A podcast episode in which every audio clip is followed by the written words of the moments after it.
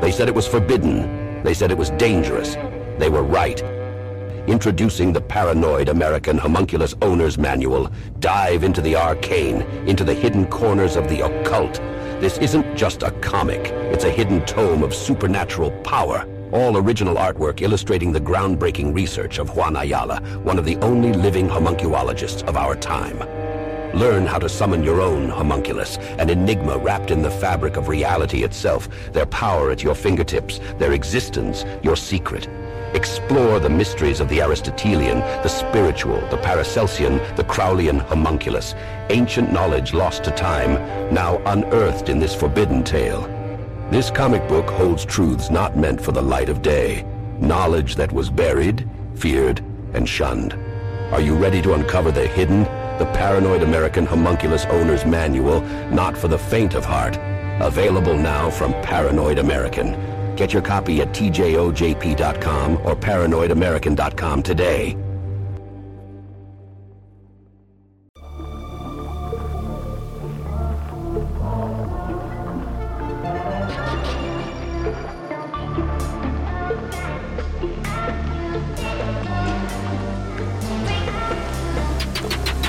I believe in that too, and, and that's why we keep like falling into these cycles of end time cycles of like you know trying to make it happen and induce it. Look, I I, th- I do believe that these scriptures, the Bibles and, and Qurans and the Torahs and stuff like that, I do believe they hold some power. I do believe that they they are divinely inspired in the same way that everything is divinely inspired. And I just made a little reel today, you know, and in that reel I mentioned that you know god speaks through nature and it's it's amazing how like lunar eclipses and solar eclipses occur like that's miraculous you know?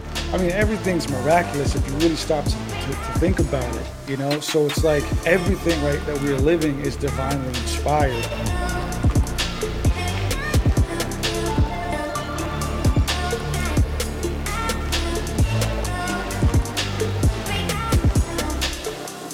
Welcome to the Juan on Juan podcast with your host, Juan Ayala.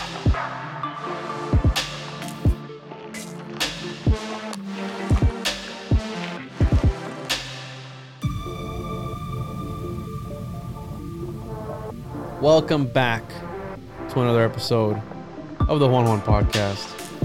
I'm your host as always. Make sure to, yo, whoever's listening to this, make sure to leave a, a review for the podcast. Make sure to share it with your friends. I need to know that people are listening because I don't know. I don't know if people are listening sometimes, man. You know how it is. They don't. They don't be leaving. It takes two seconds. Just leave a five star review or a one star. Who gives a shit? Uh, But at least you'll let me know that you're listening.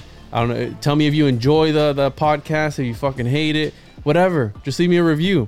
Make sure to check out the Occultis Mundi journal, the one on podcast.com, and make sure to get your copy of The Chosen Juan on my website as well, the one on podcast.com, and it'll take you to the Ko-Fi link, or you can shoot me a DM. Up to you. Check out Paranoid American Comics, and make sure to follow me on social media at the one on podcast, YouTube, TikTok, Instagram, Twitter, all that stuff. I'm looking around on my screens, to make sure I didn't miss anything. But yeah, so today we have my Mexican brother. Apparently, we got the uh, esoteric Eddie. What's up, bro? what up what up How you been? la raza. the Latinos, brother, Hispanics, right? Like uh, we're, Yeah. we're, we're killing it, bro. We're, we're crushing it.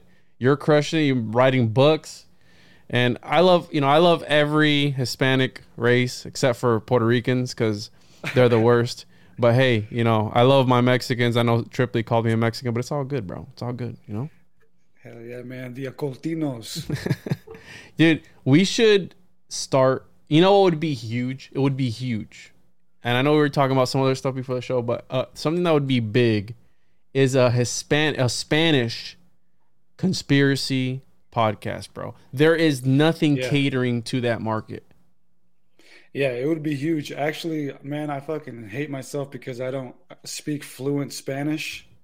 I know enough to get around and, you know, or whatever. Um, but somebody actually did reach out to me recently and was asking if I knew fluent Spanish because they work for some radio broadcasting. Damn. And uh, I, was, I told him I was like, bro, like I'll have a freaking interpreter right next to me. Like I don't care, you know, yeah. But yeah, man, you're right. That's that's we gotta come through for our people. So I'm trying to learn. I'm trying to learn because I want to uh, tap in with my people and share some of this with them.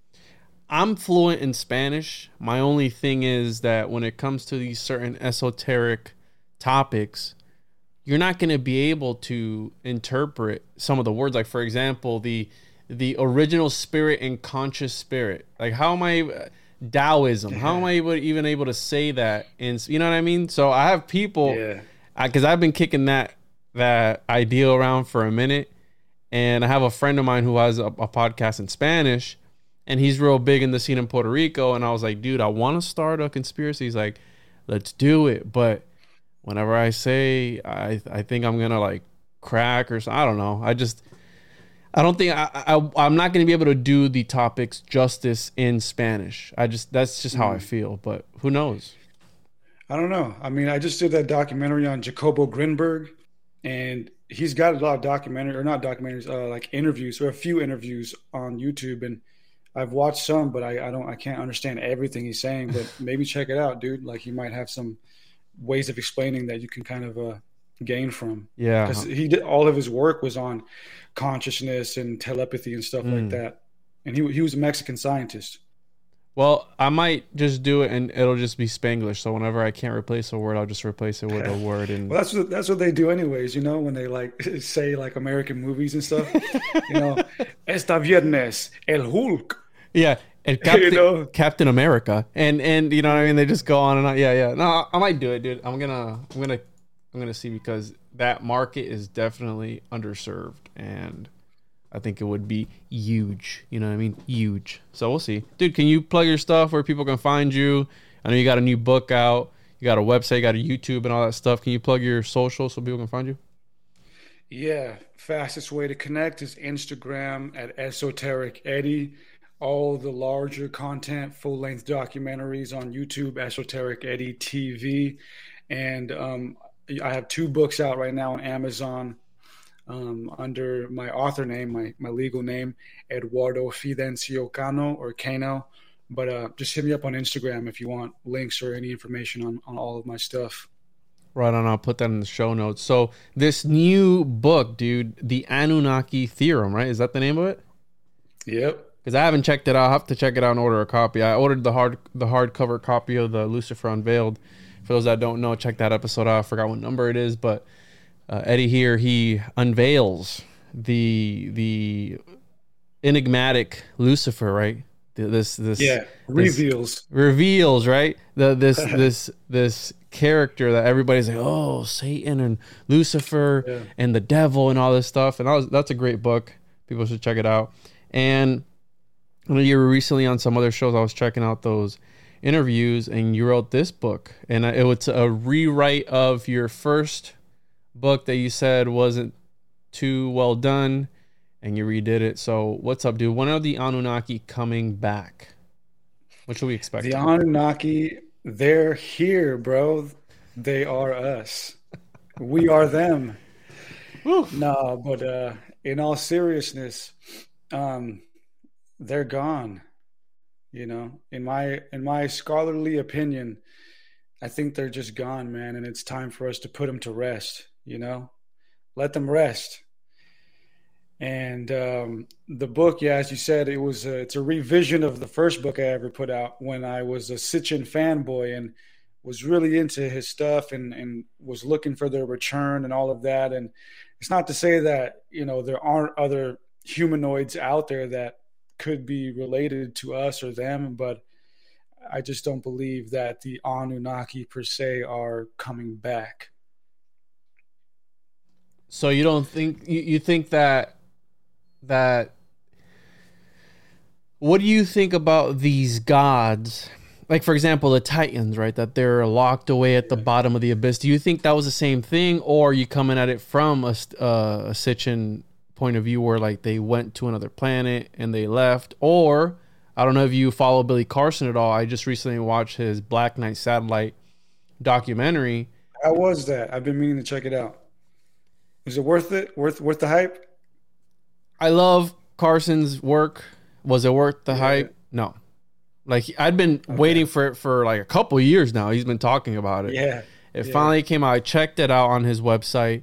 And to be honest, it's not anything that's gonna not not to throw shade, right? I have a bunch yeah. of respect for the guy, but it's not it's not bringing anything new to the table. It's already stuff that they've already said on interviews and stuff like that. Okay. It's still, you know, it's a good watch, but this idea that they're still watching us with this thing, with this satellite yeah. that is apparently is the eye of either Enki or I always get Enki and Enlil mixed up, but Enki, yeah, he's like watching us. Do you think it's like that that they're still kind of manipulating this, you know, behind the scenes, or it it could be so. I think the situation is just so much more complex, and we just like to always simplify things, you know, and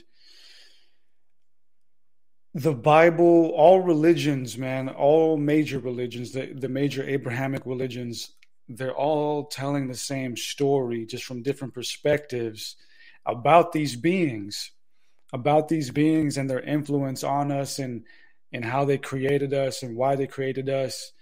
And so these beings, these Anunnaki, according to the Abrahamic faiths and probably other religions and histories, are our progenitors and i see i see them as our elder brothers and sisters but the texts make it pretty clear that for one they did leave after some cataclysms happened and and some of them probably died off or whatever. And uh, some of the younger ones went on to rule like marduk.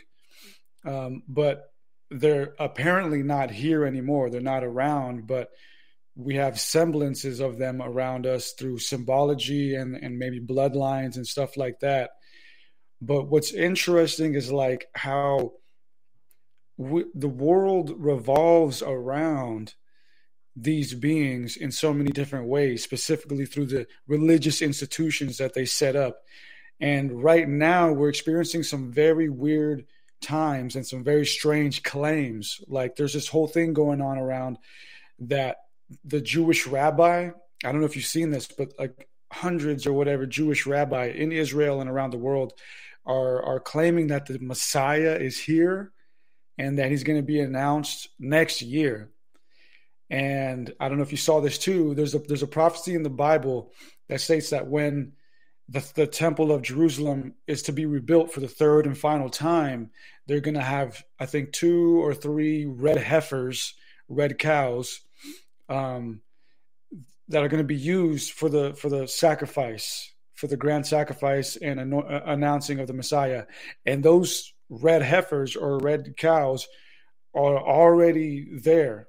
They they're like being taken care of uh, taken care of right now and prepared for that sacrifice.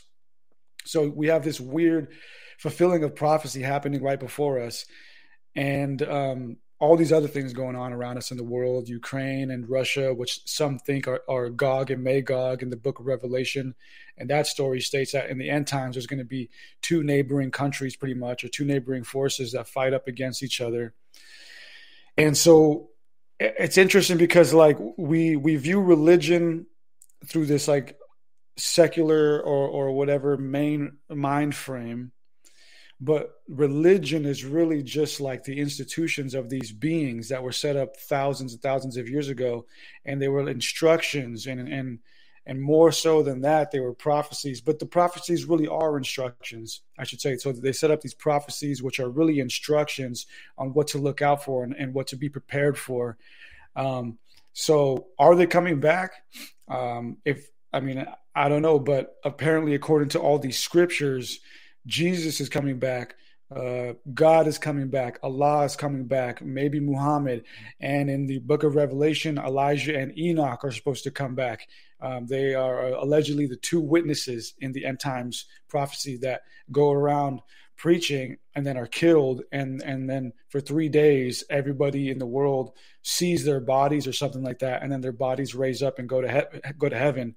And i remember reading that as a kid when I was in middle school reading the two witnesses story, and uh, me and my best friend at the time, we were like into like the book of, Revelation, and I was like, yo, I was pretty stoned. I was a little kid, middle school, and I was like, yo, man, what if the two witnesses are us, man? I was like, we need to go to Israel and, and fulfill this prophecy. like I was legit like serious about it. Imagine too. it was a Mexican, thought- bro. Like the you know they're they're Mexicans. Oh, the, the Mexicans out there in Israel. Hey, hola la chingado. Hey, El Jesus, he's coming back. No, but uh no, but yeah, I was reading that and I was like, what the what is all this? You know, like and uh I was for real, like, yo, we need to go to Israel, man. Like I think we're the two witnesses. But you know, that's me being dumb and young. But I'm saying all this to say, man, it's like our world revolves around around these Abrahamic faiths, and deeper than that, the Abrahamic faiths revolve around the Anunnaki and their story, and that's really where our story as humanity begins is with these beings. So, um, to a certain extent, I would love to believe that they they are real and that they are coming back, because that would be an easy way to escape you know all the troubles that we face. And it would be an easy way to cope with the evils of this world and say yes everybody's going to get their just due when our forefathers our progenitors our elder brother and sisters come back when yahweh comes back. But um i simply at the very least don't see the anunnaki coming back in our lifetime And when when you say these type of things, a, a lot of people take it to heart because this is some people's reality, right? And I like to come at things from a scholarly point of view, where whatever happened to these things being open for discussion, we're back in the in in, in the times of back then, where if you were to speak against the system, you would be killed or ruled a heretic and you'd be outcasted. It's the same thing today; it hasn't changed. And I believe that the grip of organized religion is still as strong as ever in a lot of these major religions. And I believe in a God. I believe that there is a higher source of power. Now, I don't want to subscribe to the dogmatic views and psychological trauma, because that's what it is, of the church, of organized religion. And I've said a bunch of times on the show, I was deep in the church. You know what I mean? And I'm talking about deep since all my life. And when you start to realize, like, hey, you know, you need to be in a certain mindset. If you're in the worship group, you can't be thinking about hentai or some shit while you're up playing the guitar for Jesus, trying to lead people in prayer. You know what I mean? Yeah. You can't be like that, or you can't be worried about. You know how many people came out of, of the closet after I had left church, and a bunch of people, you know, just cycled out. A lot of them, you know what I mean? Because and there were people who were in the worship and all this stuff where they were up there and they were super holy, holy, religious, and after the fact they turned out to be in the closet. You know what I mean? Like, and and, and good for them, right? Like, you could. I always say, as long as it's between two consenting adults, you can put whatever you want to put in your butt. I don't care. You can worship Cthulhu. I don't care. Just leave the kids out of it and don't hurt yourself or hurt others. And you can do whatever you want. You know what I mean? That, that's the that's the beauty of living in this country where we have the freedom of religion and we have the freedom of speech, but the problem is when people overstep their boundaries and start to push their ideologies onto others. That's where where I draw the line, right? So yeah go ahead. Oh no, I was just gonna say. Um, I mean, I've studied the Quran a little bit and the Muslim side of things a little bit, but uh, more recently, it's it's been coming back into my life. I just interviewed this amazing um, woman, this this cool person. She's become a friend to me, and I'm gonna release hopefully the interview this weekend um, as, if she approves it. But uh, she was an ex-military official who got into the intelligence community, used to be atheist, and then later on in life became a Muslim. And she's taught me a lot of things about the Quran and and the Quran itself has been taken advantage of. And so in the Muslim world, you have what are called hadiths and um, I forgot the other word, but the, basically the teachings and sayings of Muhammad, which don't, which aren't in the Quran. So there's this whole split in the Muslim world be- between Quran only people and then and then the rest of the 98% of the Muslim world pretty much which follow the hadiths and and, and the teachings and sayings of, of, of Muhammad which were added in way later. So Saudi Arabia and the Muslim um, monopoly or, or institution isn't preaching a Quran only stance. You know, they're blending government and culture with the Quran, as you know other religions do, like Christianity and, and Judaism also.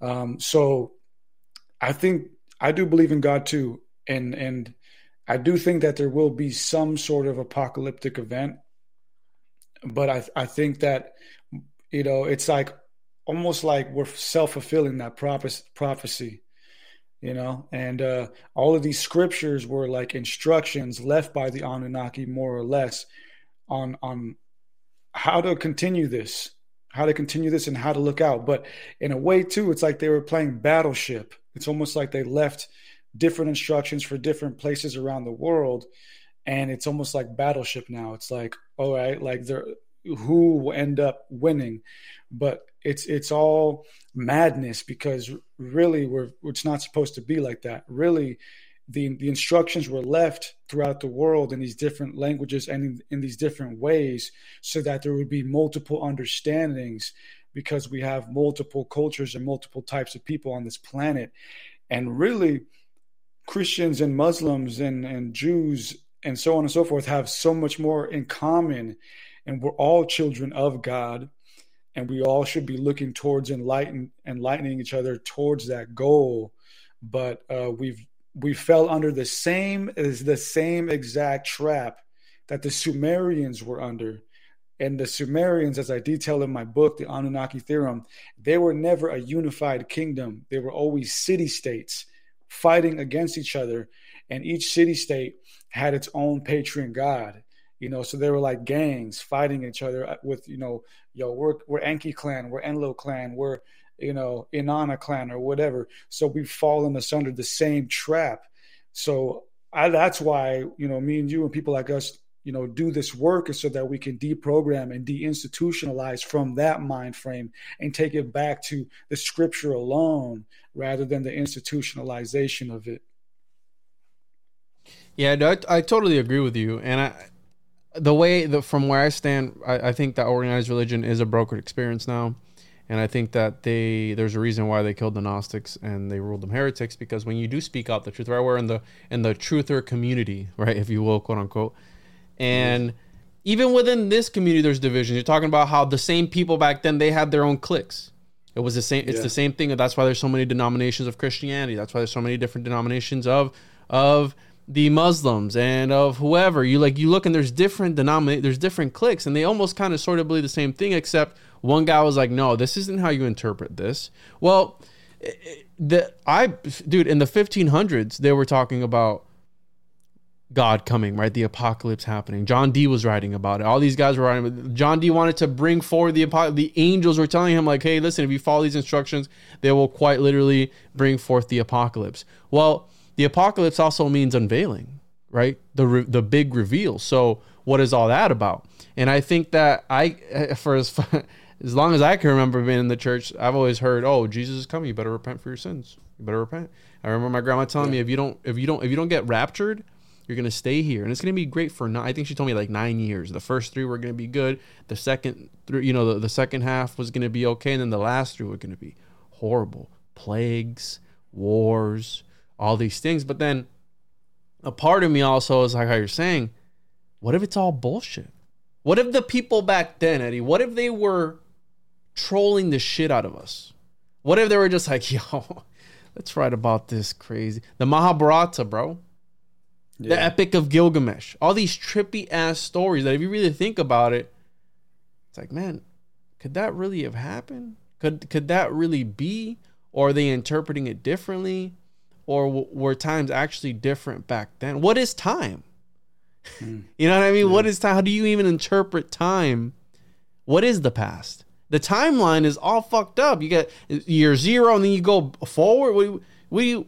What? You know what I mean? Like it, it doesn't make yeah. sense to me. And that's you know, you're talking about the Anunnaki and how everything is modeled off of. I look at the Zoroastrians. It's the same essentially the same thing as as Christianity. They're piggybacking off of one another. And when you look into certain grimoires, they were omitting certain details in grimoires. So what makes you think that the the Bible or some book that's written by man isn't going to be censored? They literally had yeah. schisms in the church history over which type of bread to use for the Eucharist. They had schisms over if when you eat in the Eucharist, does the does the body of Christ turn into shit? There's literally schisms over wars fought over, people killed over these oh ideas. So think about that and let that yeah. sink in for a little bit. And then think about how those same people that were fighting about that his story, history to the victor of the spoils. There's a reason why it's the guy who won. And it's all I think it all goes back to power, bro. I think it goes back Yeah. to power and they use religion as another thing to attach you to this matrix. That's why Plato talked about, you know, being that neo that that that, that platonic sage of detaching yourself from this mundane world in order to achieve mm. a certain level of enlightenment to be able to I think to to come out of the cave. But even all that is figurative. You know what I mean? And even those guys had their own ideas and own ideologies that they were trying to push. And they had cults, you know what I mean? That they had cults. They- Yeah. that's the, that's the whole thing back then. So I don't know, bro, because I think that maybe how you're saying, maybe this is a self-fulfilled prophecy and we're going to we're going to literally manifest the apocalypse. We want to manifest these wars. And I think that Yeah. they know that and they play off of that. They play off of of the nerves Oh, of yeah. like, "Oh, the Euphrates River dr- dried up." Oh, you know what I mean? That's Yeah. end times, and everybody starts freaking out, like, "Oh, oh man," you know what I mean? Let, let's go to church Yeah. when. meanwhile, they're making more money. They're not paying taxes, and they're just feeding off your negative energy. And, hey, a broken clock is right two times a day, so eventually, Yeah. some, if we truly hold, and this, it goes back to Pythagoras, if man is able to break even one or crush one grain of sand, he will eventually destroy himself. And if we hmm. truly can destroy the world X times over, how they say with the Russians and, and all these other stuff, I think that'll happen before we do see any coming of any Yeah. god or gods or whatever it may be. You know what I mean? Like I think that's Yeah. that's a bigger possibility. Yeah, man. Um, yeah, you're right. I mean, there's so many ways to look at it. And look, trust me, like a part of me really wants to believe in the Bible and, and all that stuff, but that's the, the default indoctrination in me. That's all I knew. And it's arrogant for me to think that that I'm correct when there are, you know, so many other people in this world who grew up with a different religion who also feel the same way about their religion and their parents and their ancestors, you know. So when you strip it all and when you just strip it all and just look at it for what it is, man, it's like, yeah, we are living in, in, in a matrix, you know, we're living in a, in this system that is just, um, just gripping us, man, time and time again, bringing us back, bringing us back instead of allowing us to break outside of this and actually realize what we're in and how to maneuver in this and become become better. I wanted to bring this up, right? Because talking about apocalyptic Yeah. times, this was the mysterious sky battle over Nuremberg in 1561. Apparently, and the the really interesting part about this, about the 1561 time, is that this was the time when John Dee was fucking around with the Enochian magic and the angels, mm. and then stuff like this was happening, and they were drawing like you know. So again, maybe it was a projection, or was it truly? I think it was a byproduct of messing with you know the an- angelic entities or whatever he was demonic, whatever he was messing around with. And Yeah. you know the timing right adds up, but could you imagine these people thought that the, it was the end of the world then, the 1561? Yeah. Yeah, dude, the Iraq war with George Bush, like that could have been the damn end times for all we knew. You know, that felt super apocalyptic. And it was literally Christianity versus like the Muslim world, pretty much, you know, on a general level. So on But- April 14, 1561, residents of the bustling Bavarian town of Nuremberg woke up to a frightening scene. Hundreds of little fireballs were exploding in the sky, and crafts of all shapes and sizes, spheres, triangles, cylinders, and crosses were whizzing past each other. So it's talking about like there was this crazy. Yeah.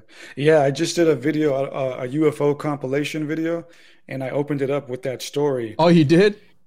Yeah, because what I realized, man, check this out. So I had this idea uh, a few weeks ago or a month ago when I made that video.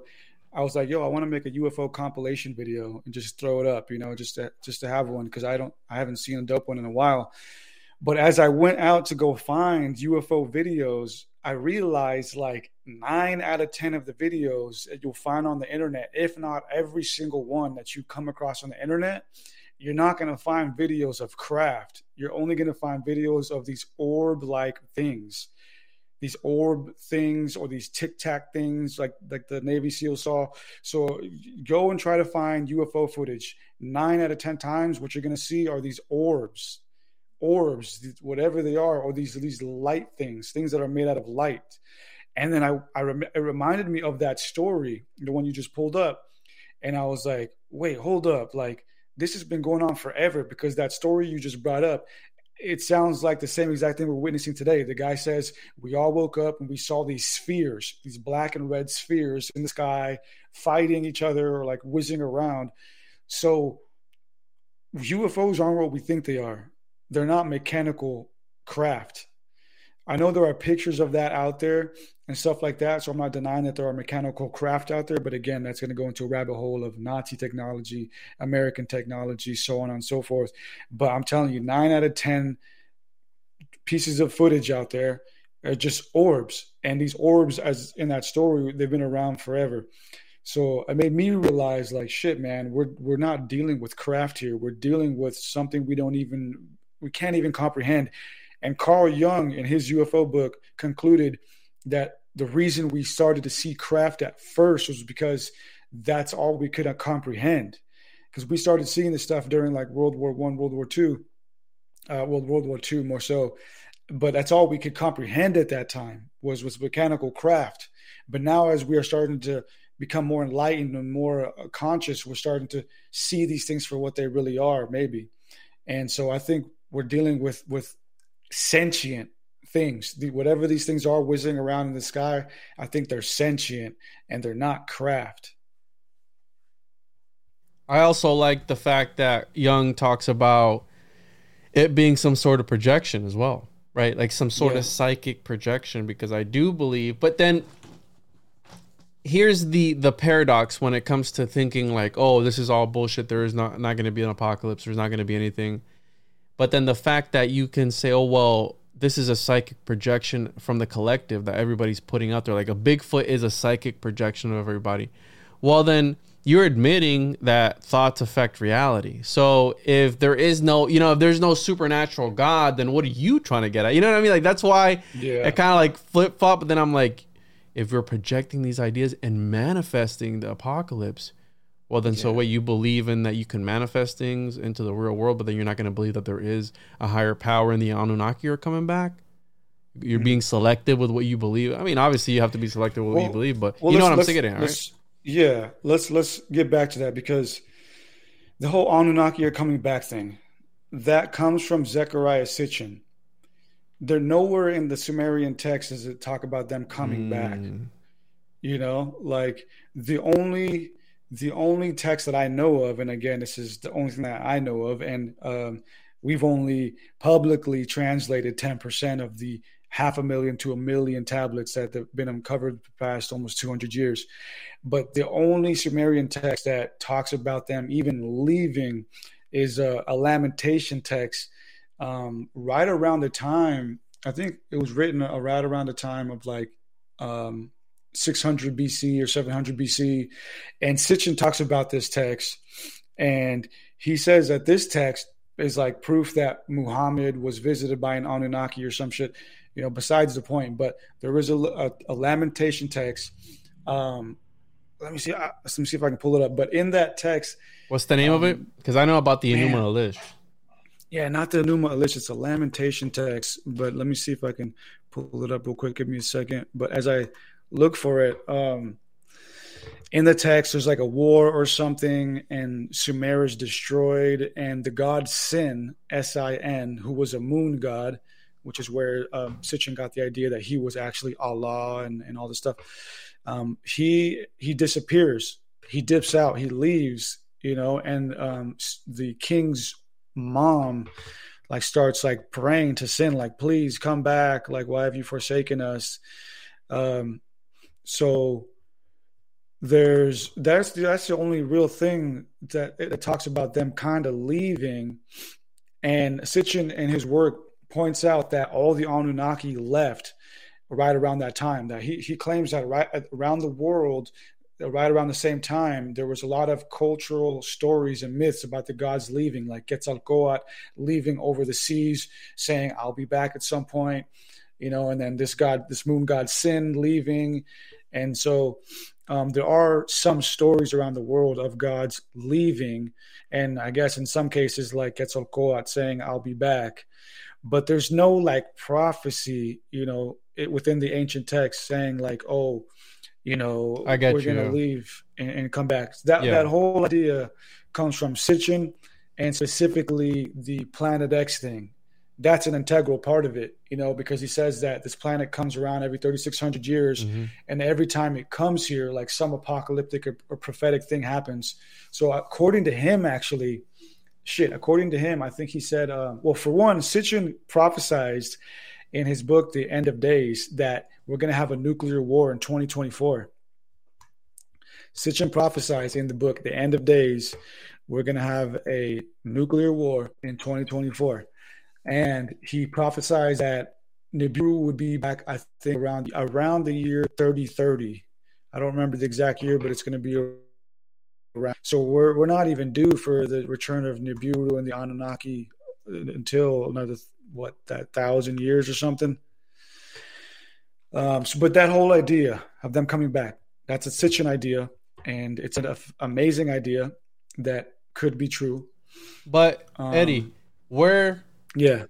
the the where did that come from? Then the the idea of an apocalypse, the idea of the coming, you know, the end of days and all these things. Where did that originate from? Because that had to have originated from somewhere. And obviously, the oldest pieces of literature that we have is in ancient Mesopotamia, Sumer, et cetera, et cetera. You know, the Fertile Crescent. The Epic of Gilgamesh is the oldest story. I've only read it one time. I don't remember anything of it other than En- uh, Enkidu and and the, uh, Gilgamesh, right? Where it's like this hairy man, and then I remember him swimming to the bottom of that ocean to retrieve this plant to bring him back to life, but then he falls asleep and all this stuff. So it's really weird.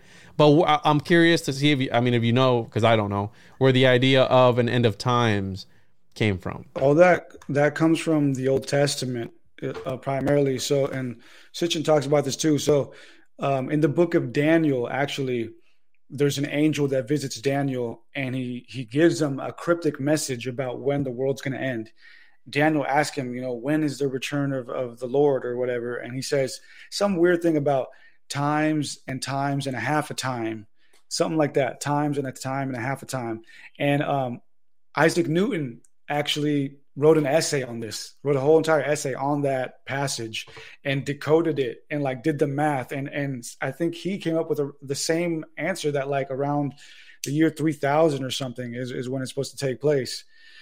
Um, so the end of days is a very specific term that is used in the Old Testament. The end of days, the day of the Lord, um, and the return of the Lord. Uh, they all there's those are terms used in the Old Testament, but Sitchin claims that like the day of the Lord is like actually referring to Nibiru coming back. That whenever you see the Lord or the return of the Lord in the Old Testament, that's actually a cryptic message about Nibiru, and uh, just all this wild stuff, man. But But it's because they so- were inspired by again their their predecessors, right? The people who came before them, they were inspired by all those guys, so it would bleed into their work. You said it comes from the Old Testament, but then where the Old Testament get its inspiration from? It had to be something old. You know what I'm getting at? Like it, it's Yeah. there's a lineage that you have to follow. And from my understanding, again, I haven't looked into it deeply, but I don't think I saw anything about end of times, at least from the ancient Mesopotamian story of creation. I could be wrong. I'm gonna look it up now, but uh, because it's a very it's a very weird idea, right? To be like, hey, you know, we're predicting the end of humanity as we see it, and then every every story of creation has that reset. Well, you know, the Earth before antediluvian was, you know, the sin was rampant, and God, El, Yahweh, whoever comes and he and you have Atrahasis, then you have the uh, all, you know Noah, and you have all these other stories of like people who built an ark, a boat. Yeah, It's always the same thing. It's like how you're saying it, it- and then it's reflected in all these cultures, and the only thing that changes is the name and their appearance. But again, through cultural influences. yeah, man. I mean, like, so You broke up there, Eddie. Can you Um, start over because your connection cut out for a yo. yeah, what I was just saying is like what we're dealing with here. It's it's just wild and it's it's weird, you know. And so these beings came allegedly, created us, you know, instituted civilization, had a bunch of wars, and then seemingly left or died out and left the first kings who were probably in their bloodline to rule. And then pretty much after they left or after their influence um, weakened over us, we instituted monotheism. And monotheism was instituted for the first time on, on a prolific scale in um, you know the 500 500 BC after the Babylonian exile uh, through the the Jewish um, priesthood, and then but that the monotheism was centered around Yahweh, who used to belong to the Anunnaki pantheon. So after they left, they more or less still had an influence over us through the monotheistic uh, priesthood of Judaism, and then eventually Christianity was formed, and then Christianity kind of wiped everything out too, and then instituted another strong form of monotheism through the worship of Jesus Christ. And then the third part of that came, which was um, monotheism instituted through uh, Muhammad and, and, Islam and the worship of Allah. But it's like it's like the Anunnaki left behind just another form of, of control and, and indoctrination. But on an esoteric spiritual level, I mean, we live in a corrupt world. You know, we live in a corrupt world. This life is struggle from the very moment we're born. And all of the esoteric schools have tried to explain that. And all of the occult schools have tried to explain that. And that's what we call the fall. The fall, you know, like Sophia falling from the pleroma so every esoteric school, every occult school talks about us falling from the source and being trapped here. And because of our grotesque nature and disconnect from God, this entire existence, not just our personal existence, but our entire human historical existence on this planet from Adam to us is about retribution. It's about retribution and purification and and purifying ourselves and each other and the human race so that we can get to the point where we can be accepted back into the source so on a historical level on an esoteric historical level sure the anunnaki were real they created us had wars instituted the religions left and then are having these proxy wars through ideologies and all of these proxy wars of ideology are going to come to a head through the apocalypse and at the apocalypse and the end of times the truth will be revealed and when the truth is revealed the true god of all will return to set things straight. And that will be the time when it's everybody's time's up everything's that had to happen happens and when that god comes back he's going to say, it's going to say, well, did you learn your lesson? Did you get it right? Because there's no more time left. So that's what we're dealing with here on an esoteric level. It's it's we're paying for the sins of the Anunnaki. We're paying for the sins of our forefathers, and we're definitely paying for the sins of ourselves. And the whole point of this matrix isn't to fall in love with it. You know, actually on on a religious level too and, and this is interesting because a lot of theologians or religious people or spiritual people will, will also talk about, myself included, sometimes we'll talk about, uh, we need to find peace. We need to find world peace. We need, we need to, you know, find peace and, and uh, unify. But the funny thing is, all of our scriptures tell us that this world is the false world. We're not supposed to be growing accustomed to this world. We're not supposed to be um, you know, admiring it. We're supposed to remember that we fell here, we're trapped here, and the goal is to to revive and renew and rebirth ourselves to rejoin into the source. And that comes from again Platonic thought, right? The demiurge came from Plato, and and that's why Pythagoras, uh, uh, forgot his name, Thales of uh, Pythagoras' teacher, I forgot his name, uh, uh, Thales of Miletus. Uh, he he was the one that taught Pythagoras, and Pythagoras inspired Plato. Plato inspired the Gnostics. So you have this line, and these guys were the ones that laid the foundation for Christianity. And yeah. one of my favorite, one of my favorite verses or sayings, the Gospel of Thomas. It's from the Nag Hammadi, and it says, "The disciples said to Jesus, "Tell us how our end will come to pass." Jesus said, "Then you." Then have you laid bare the beginning so that you are seeking the end? For the end will be where the beginning is. Blessed is the person who stands at rest in the beginning, and that person will be acquainted with the end and will not taste death. So, but dude, can you imagine how different that history would be if they would have never found the Nag Hammadi or the Dead Sea Scrolls or any any of these texts? Because look at how yeah. Poetic this Jesus is. Like the, the, disciples are asking him, like, "Yo, what's up?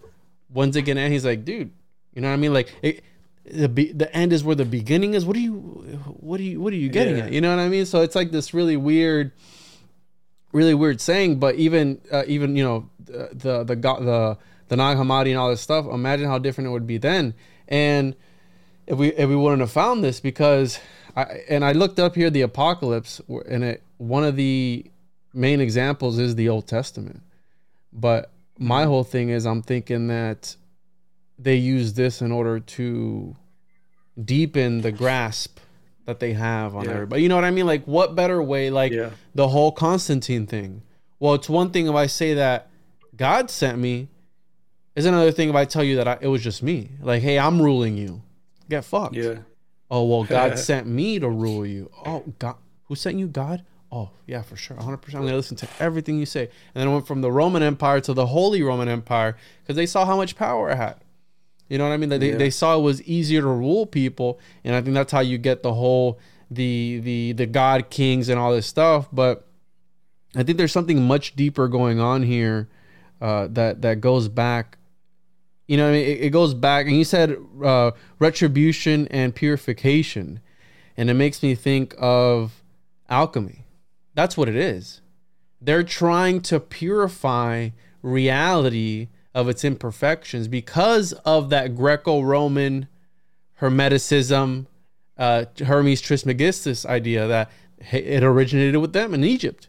You know what I mean? And, and that yeah. idea of using alchemy, working with these materials in order to purify reality, in order to warp reality and, and, and stand outside of it. And you mentioned that uh, Sitchin talked about uh, the the the nuclear war that's going to happen in 2024. Well, Fulcanelli was talking about nuclear power in the early 1900s. You know what I mean? He was talking about like, hey, the secret is you can affect reality, and it makes you think of, oh, why are they messing with the Higgs boson? What are they doing? They're they're yeah. clashing together things. They're they're again they're working with that material in order to have an alchemical outcome and affect reality. So yeah, it's fucked because I I, I really want to believe, but then I want to throw it out the window. But then it's like there's more to this. You know what I mean? There's more to this existence than meets the eye. Yeah. Like it's it's it's rooted much deeper somewhere, and that's why this this is why I do it, bro. We're trying to decipher. Yeah, this reality. It, it, it, it all blends, man. It all blends, you know, and that that's how we that that's the truth of it. It all blends. It's not like linear. It's not like oh this is the truth this is the truth. It all blends. And um what you just said right now about uh you know the end will be the beginning the beginning will be the end that's also stated in the old testament. And Sitchin brings that up a lot. And uh I believe in that too. And, and that's why we keep like falling into these cycles of end time cycles of like, you know, trying to make it happen and induce it but um, look, I I, th- I do believe that these scriptures, the Bibles and, and the Qurans and the Torahs and stuff like that, I do believe they hold some power, and I do believe that they they are divinely inspired in the same way that everything is divinely inspired. And I just made a little reel today, you know, and in that reel I mentioned that you know God speaks through nature and it's it's amazing how like lunar eclipses and solar eclipses occur. Like that's miraculous you know? I mean everything's miraculous if you really stop to, to, to think about it you know? So it's like everything right that we're living is divinely inspired in that sense. So in that sense yes the book the bible is the word of god in the same sense that your life is the word of god. So, yeah, man, it's like I, I don't think the Anunnaki are coming back because I think they've already had their judgment. They aren't the ones we're waiting for to come back. They've already had their judgment. They've already lived their days. They've already had their history in the same way whoever built Gobekli Tepe did. Hey, whoever built Gobekli Tepe ain't coming back. you know?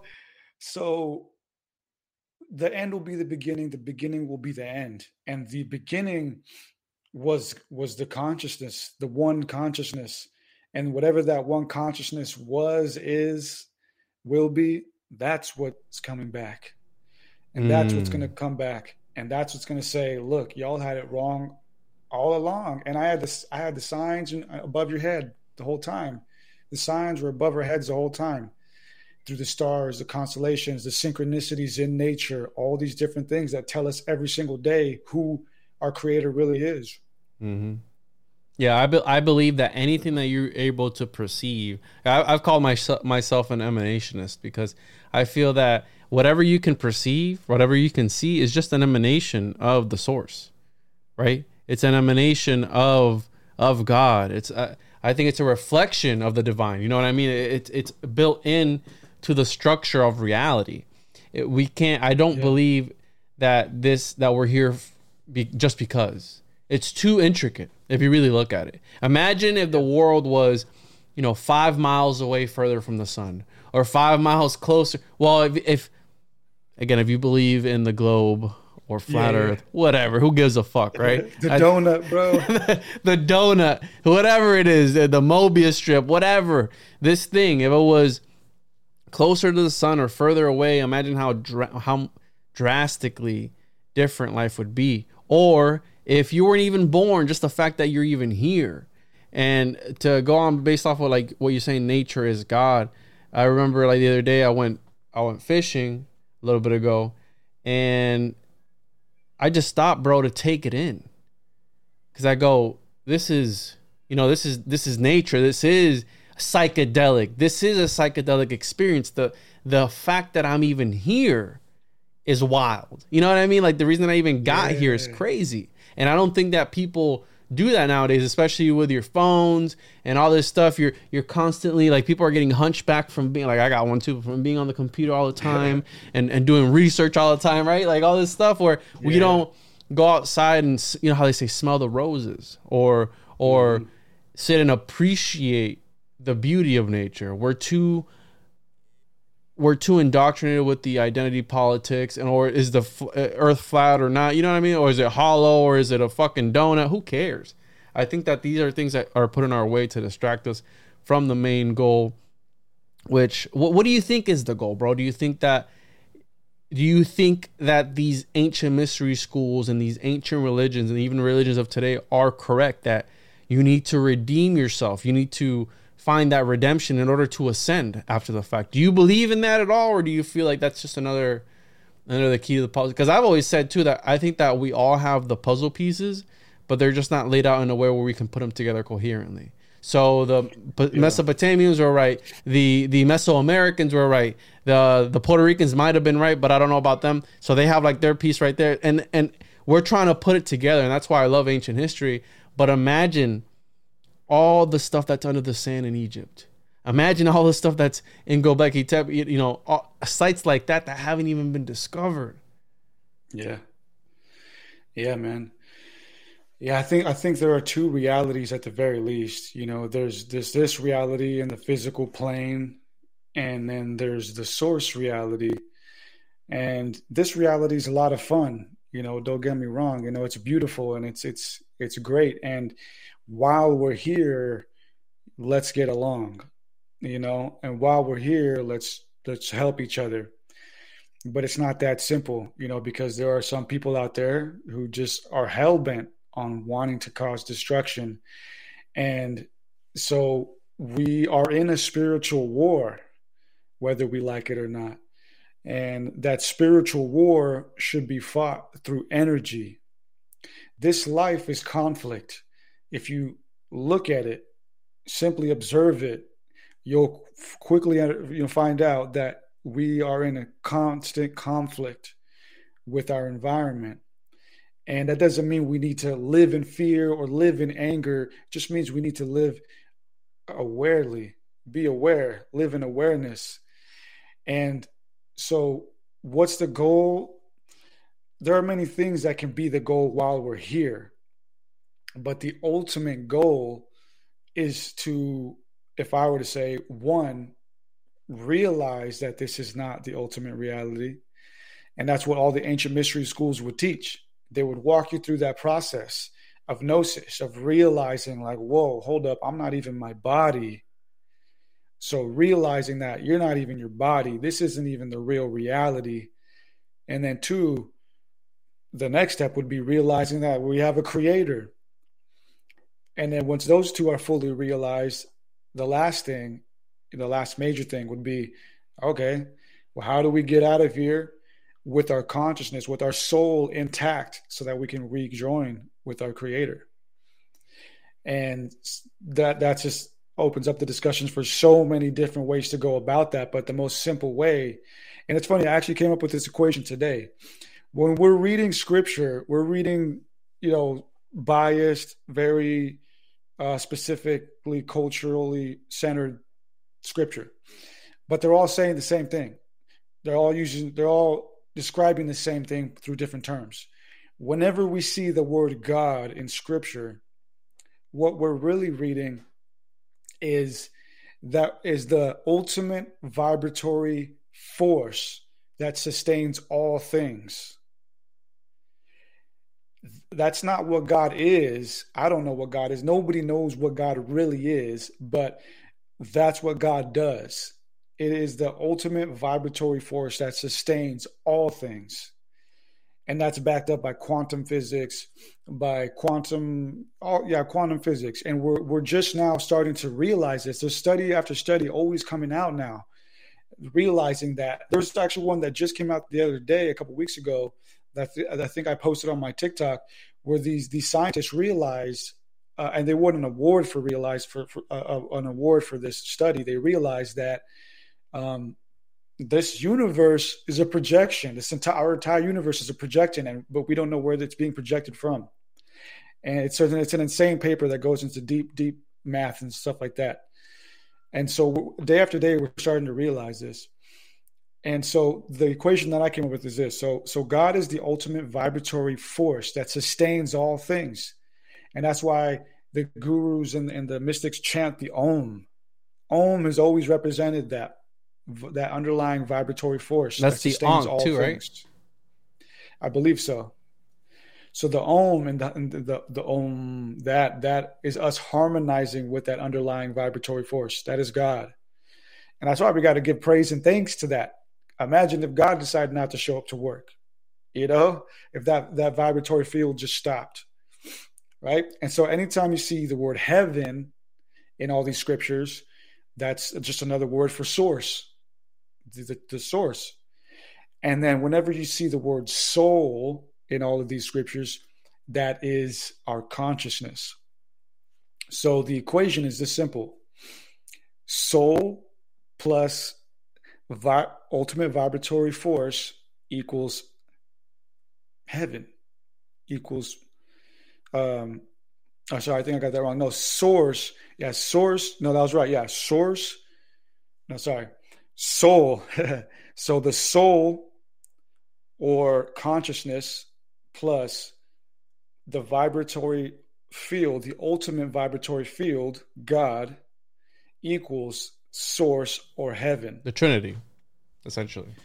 Essentially. So the goal is to harmonize, align yourself with that underlying vibratory force, which is God.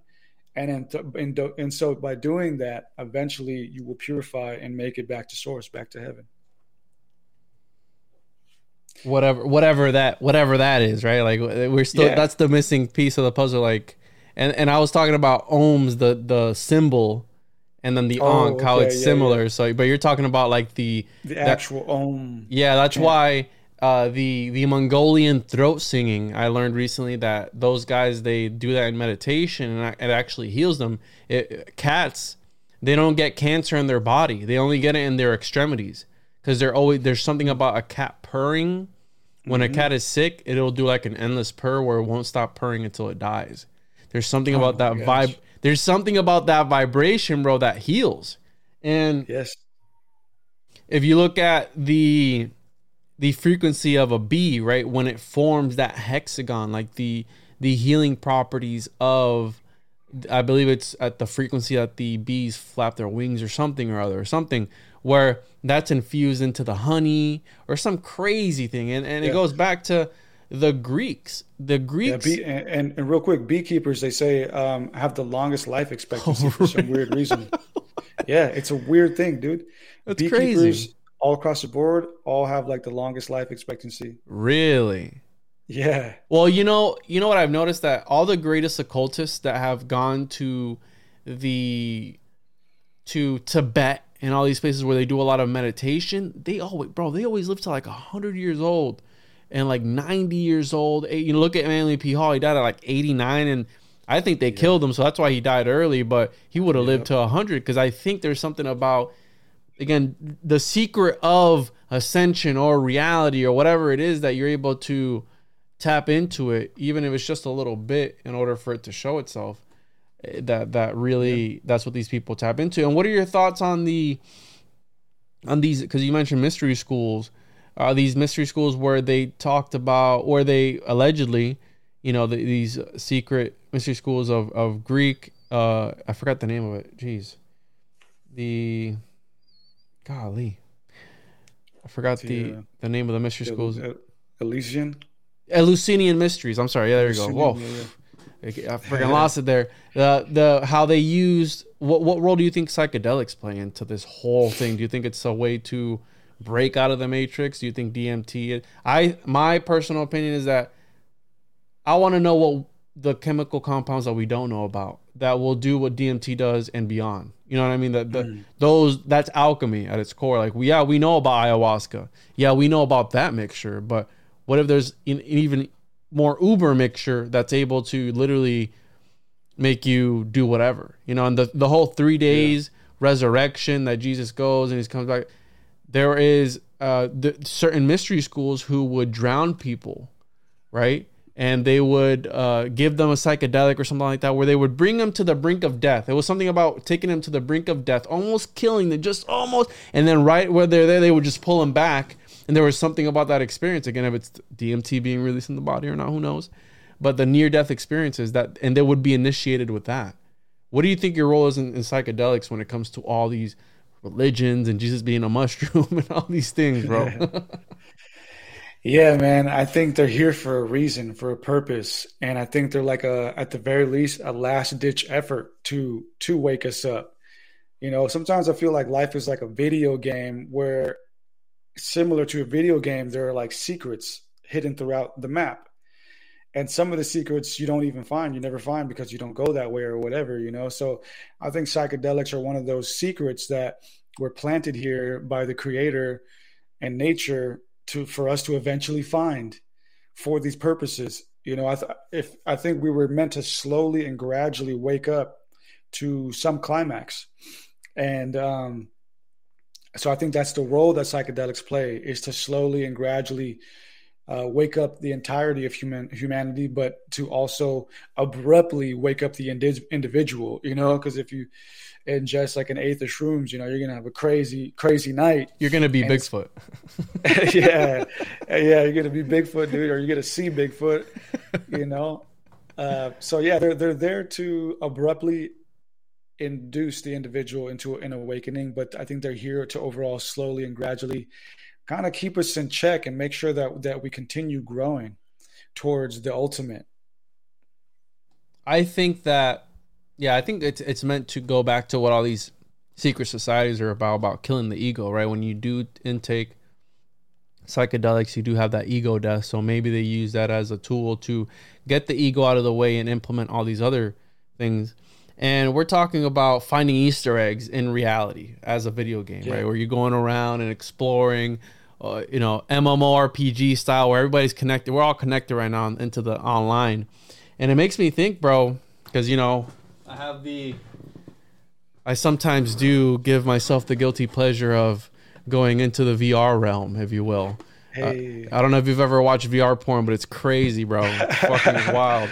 But anyways, I go into the VR realm sometimes, and this idea, I think that Pythagoras was right in the fact that all is number. And I think that all is number because there is a phenomenon where people are able to see number forms. That that is an actual phenomenon where people are able to see projections of numbers.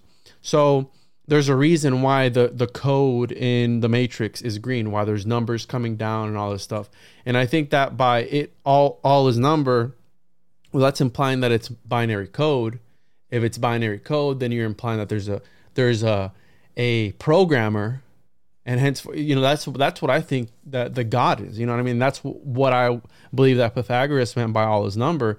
Well, he was hinting at that we are in a simulation, that we are in this fract. They they always say a fractal reality or holographic universe, and and you said that some people found out that was it that this is a projection they don't yeah, know where it's I'll have to coming from. Back to the article, they they just released. The, the article was released a couple weeks ago, and the study is fairly new. They just won an award for it. Let me see if I can pull it up real quick. But um, yeah, they realized that this universe is is is all being projected from somewhere. So it's like it's a wild thought to wrap our mind around. But yeah. But yeah, pretty much as they, they came to the conclusion, yep, yeah, this is this is uh, this is here. a simulation. I have the. Let me see if I can pull. Is is our universe a holographic projection? Is that the one that you're? Let me see. I'm looking up at the video that I posted. Because what I think, dude, this whole quantum thing, I think that that is all another way of saying magic. If you look at quantum Yeah. tunneling, quantum uh, entanglement, quantum whatever, I think it's just another way of saying magic. It's the occult.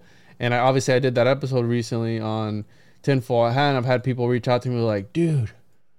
Science comes from the occult. Is that what you're trying to get? Go like, dude, a 100 percent. You know what I mean? Like, there's a reason why cloning is illegal, not because you can't do it, but because you can. So why make something that's not possible illegal? Yeah. You know what I mean? Like, what are you, what are you Yeah. getting? Like, hey, don't do. There's a lot of weird laws in a lot of different states and all these things where it's like, eh, that's kind of, it's kind of sus. What are you trying to get at? And I think that is Oh. just the evolution of quote unquote science, whatever that is, and it goes back to magic. It, what was it? that Einstein said it was the spooky action at a distance or something, something like that. yeah, it all blends, dude. Science and, and magic are sisters of the same cloth. Yeah, were you able to find But, the the article? Yeah, I found it. I remember Joe Rogan is actually the one who posted it first, and then and then I reposted it. So on Joe Rogan's page, if you scroll down a few posts, um, so this was posted on October sixth, 2022. The universe is not locally real, and the physics Nobel Prize winners proved it. Um, elegant experiments with entangled light have laid bare a profound mystery at the heart of reality. Yep. See, dude, but how fucking ignorant do you have to be to say some shit like this? How would you know the universe is not locally real, but yet you're in it? Well, look, check it out. I just, I just, uh, I know that does sound crazy, right? But I just did that documentary on Jacobo Grinberg, the Mexican scientist who's been missing since 1994, who was doing um, on telepathy. Yeah, but so locality is a specific word. So that's a that's a word that needs to be dissected a little bit that I didn't really understand until I started digging into this research for my next book having to do with consciousness. What was his stuff. name? So I can look him up. Jacobo Grinberg. Like the least Mexican last name ever, but This guy was this guy was controlled out, bro. That's why he's never heard of this guy, but I got my own theories on this, bro. We can get into. Go yeah, th- he was he was big, dude. He wrote like fifty so books, and I I have a mini documentary on him. People can check out to get some basic information. It get his his story gets weird, dude. Like there's a theory that he was even killed by Carlos Castaneda and stuff like that. But uh, but locality. So he talks a lot about locality too, and, and he's he called the source reality, God, the source, infinity. He called it the non-local lattice, non-locality. And so, locality in quantum physics and in metaphysics basically means that um, the reality that we exist. So so locality would be like what we think reality is is like oh i'm here my my atoms are here. But non-locality would mean that there's an extra dimension that is that's separate from from the physical dimension of our atoms and our particles and that non-local dimension um, has influence over us. It's difficult to imagine but just imagine two layers. So one layer is our reality us our physical body and then the non-local reality wherever that is in time and space it's called non-local because it doesn't it's not in our reality so that non-local reality is where um, our consciousness resides. And so our consciousness is, is interfacing into this reality, as you just brought up VR. I actually use that as a, a as a uh, a metaphor um, in my documentary. So the non-local reality would be like you, and then our reality would be like the VR reality. So while you're in the VR experiencing that reality, you'd be like, wow, this is reality. But the non local reality, the reality that is separate from that one, is actually you chilling in your couch in your boxers. Yeah, it's the simulacrum, right? It's the simulacra of the actual reality where it's like, uh, that's why I think that this whole the the VR is the hyper reality. It's the augmented reality. Mm-hmm. It's the one that they they want to where it's like it's like the real world but better. It's the version, you know, the 2.0. I love that though. Where yeah, that's an awesome that's an awesome example because it does paint. It's like we are maybe how you're saying attached to something. That's the whole thing with the Matrix. I think that's why that movie is so important. And they don't make movies like that anymore. They don't make movies like Fight Club or anything like that because it makes you think. It makes you step outside of that box. Like, wait, there might be more. That's why I can't get. That's why I don't understand people who are atheists where yeah. you believe absolutely nothing nothing it's like dude come on man there's no there's no there's no way and this guy wrote el, cere- el ce- cerebro i always say cerebro uh, consciente cerebro. and he t- he wrote this this book he was studying so the Grinberg synergy theory states that there is a continuous space of energy and the common human can only perceive a part of it the result of this process is what everyone understands as reality. So, wow, that, yeah, that's really deep, and I never really thought about it like that. And he, it's funny because he was studying Mexican shamanism, Eastern yeah. disciplines, meditation, astrology, and telepathy through the scientific method. He wrote more than 50 books about these subjects, and he disappeared in December 1994. Wow. So, yeah. What do you think happened to him, bro? Uh, if I'm being, if I'm being, uh, you know, basic about it, I guess, because I think I think his his wife has something to do with it. I think his wife was a crazy psycho, and she probably fucking killed him and herself.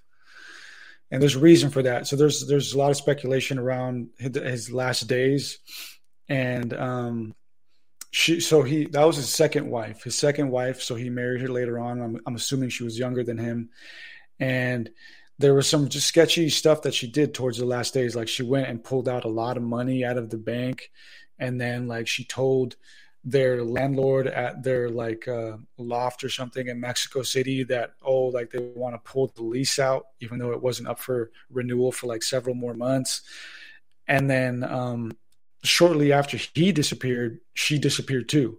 So she's gone. Like she's been missing for just as just as long as he has she went disappearing like a few weeks later. So, but there's also his brother, his, I think his younger brother, Jacobo's younger brother, is on record saying that towards his last days, Jacobo was telling him that he was fearful for his life and that he was scared of his wife and that his that him and his wife were not Aren't sleeping in the same bed anymore. yeah, seriously. oh man. But uh, they weren't even sleeping in the same bed anymore you know? So there was some weird energy and weird stuff going on with her. And some people in the community out there believe that she was she was controlled op mm. you know? Mm-hmm. and uh so i mean i guess if i if i had to conclude it I, I, would say you know she she had some sketchy stuff to do with it and she probably murdered him or something. But i would like to believe that you know he opened up a portal and just dipped out. Well, I, I want to I wanted to add because if he was doing alchemy, which maybe he was, they say that that's the magnum opus, right? Where you're able to exit reality and become an ascended master. and all these guys like Fulcanelli, Nicholas Flamel, uh, Count of Saint Germain, all these guys are these immortal alchemists that continue living. And I've always said that all the greatest, well, not I don't want to praise them, but all the the the lizard people, the biggest names in history, these royal families. You have Rockefeller, you have Carnegie, you have all these Flagler here in Florida. You have all these families that they have entire streets, entire counties, entire they have statues made of them. And it makes me think of that book that I showed you, right? Falling in love with statues, where back then, bro, people were marrying statues. So just sim- similarly to what I believe the terracotta soldiers were, I think that that emperor was trying to infuse consciousness into these terracotta soldiers, right? These terracotta warriors. Mm. Each and every single one of them is specific. It was one person. They're all different, bro. They're not identical. They're all unique.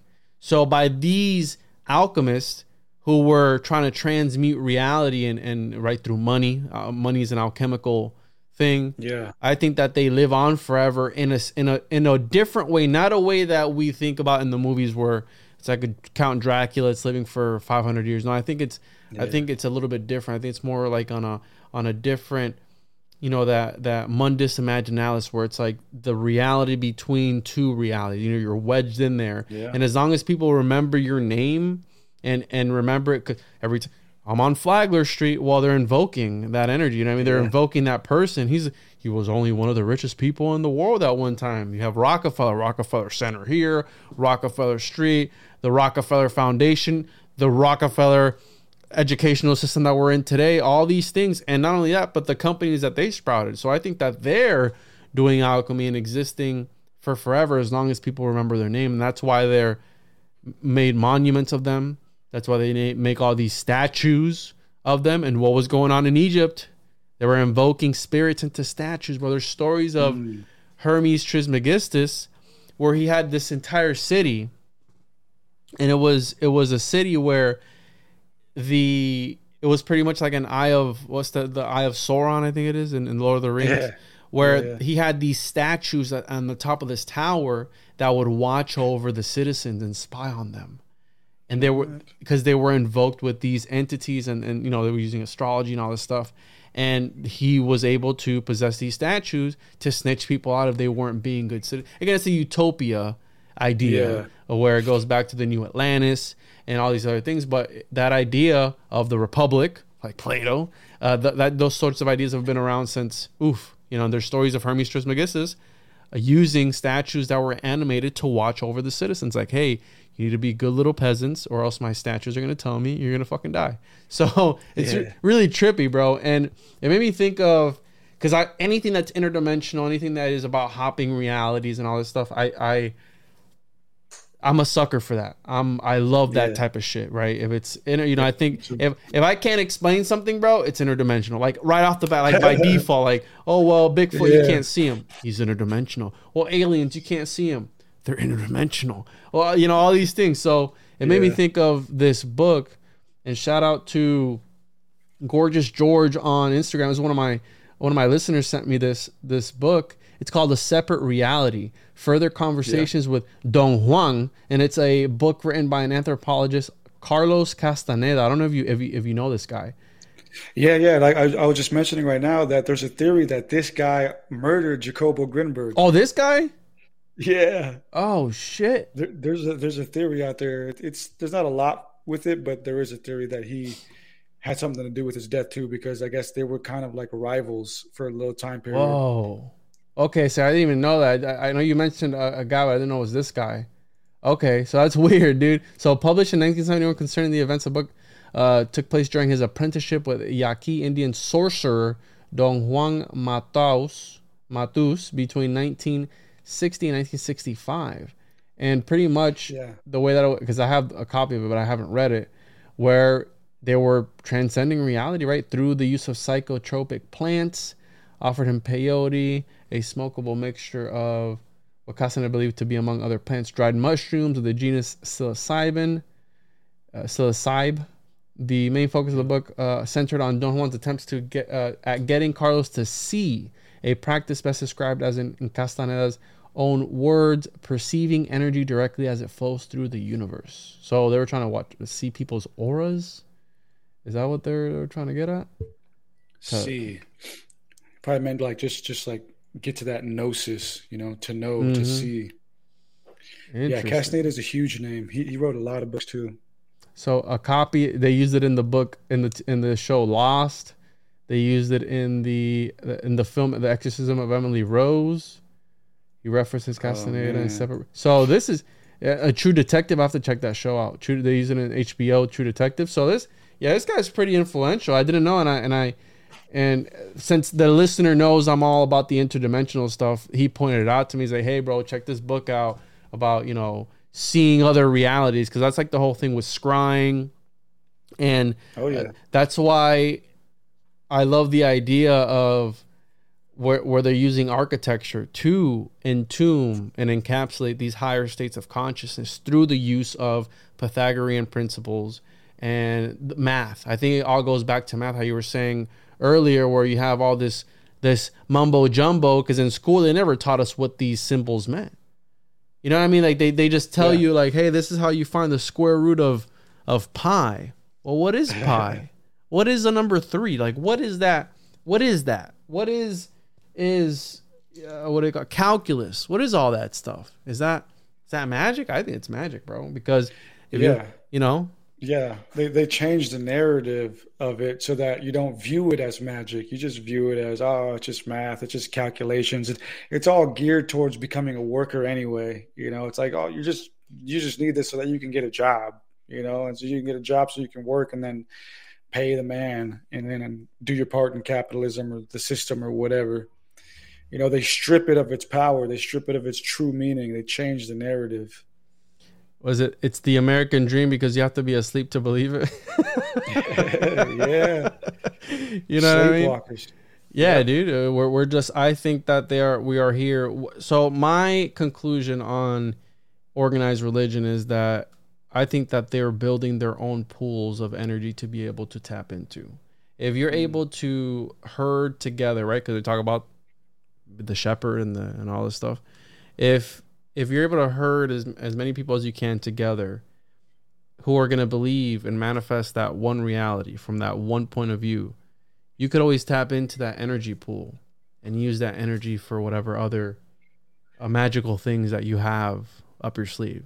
And I think that's where the whole magic, I call them cinema, cinemagicians using sigils and charged films and all this stuff too. I just saw last night, I was scrolling through Facebook and there's this new movie where people are feigning and having, you know, rapid heart rate. I think it has to do with the, with that thing people are putting in themselves. But I also think that uh, these films they are they are gateways too you know what i mean for possessions uh, and uh, being able to affect people on a deeper level. It's not just a movie it's a bunch of sigils in conjunction continuous and they're portraying whatever they want and implementing it into your your subconscious.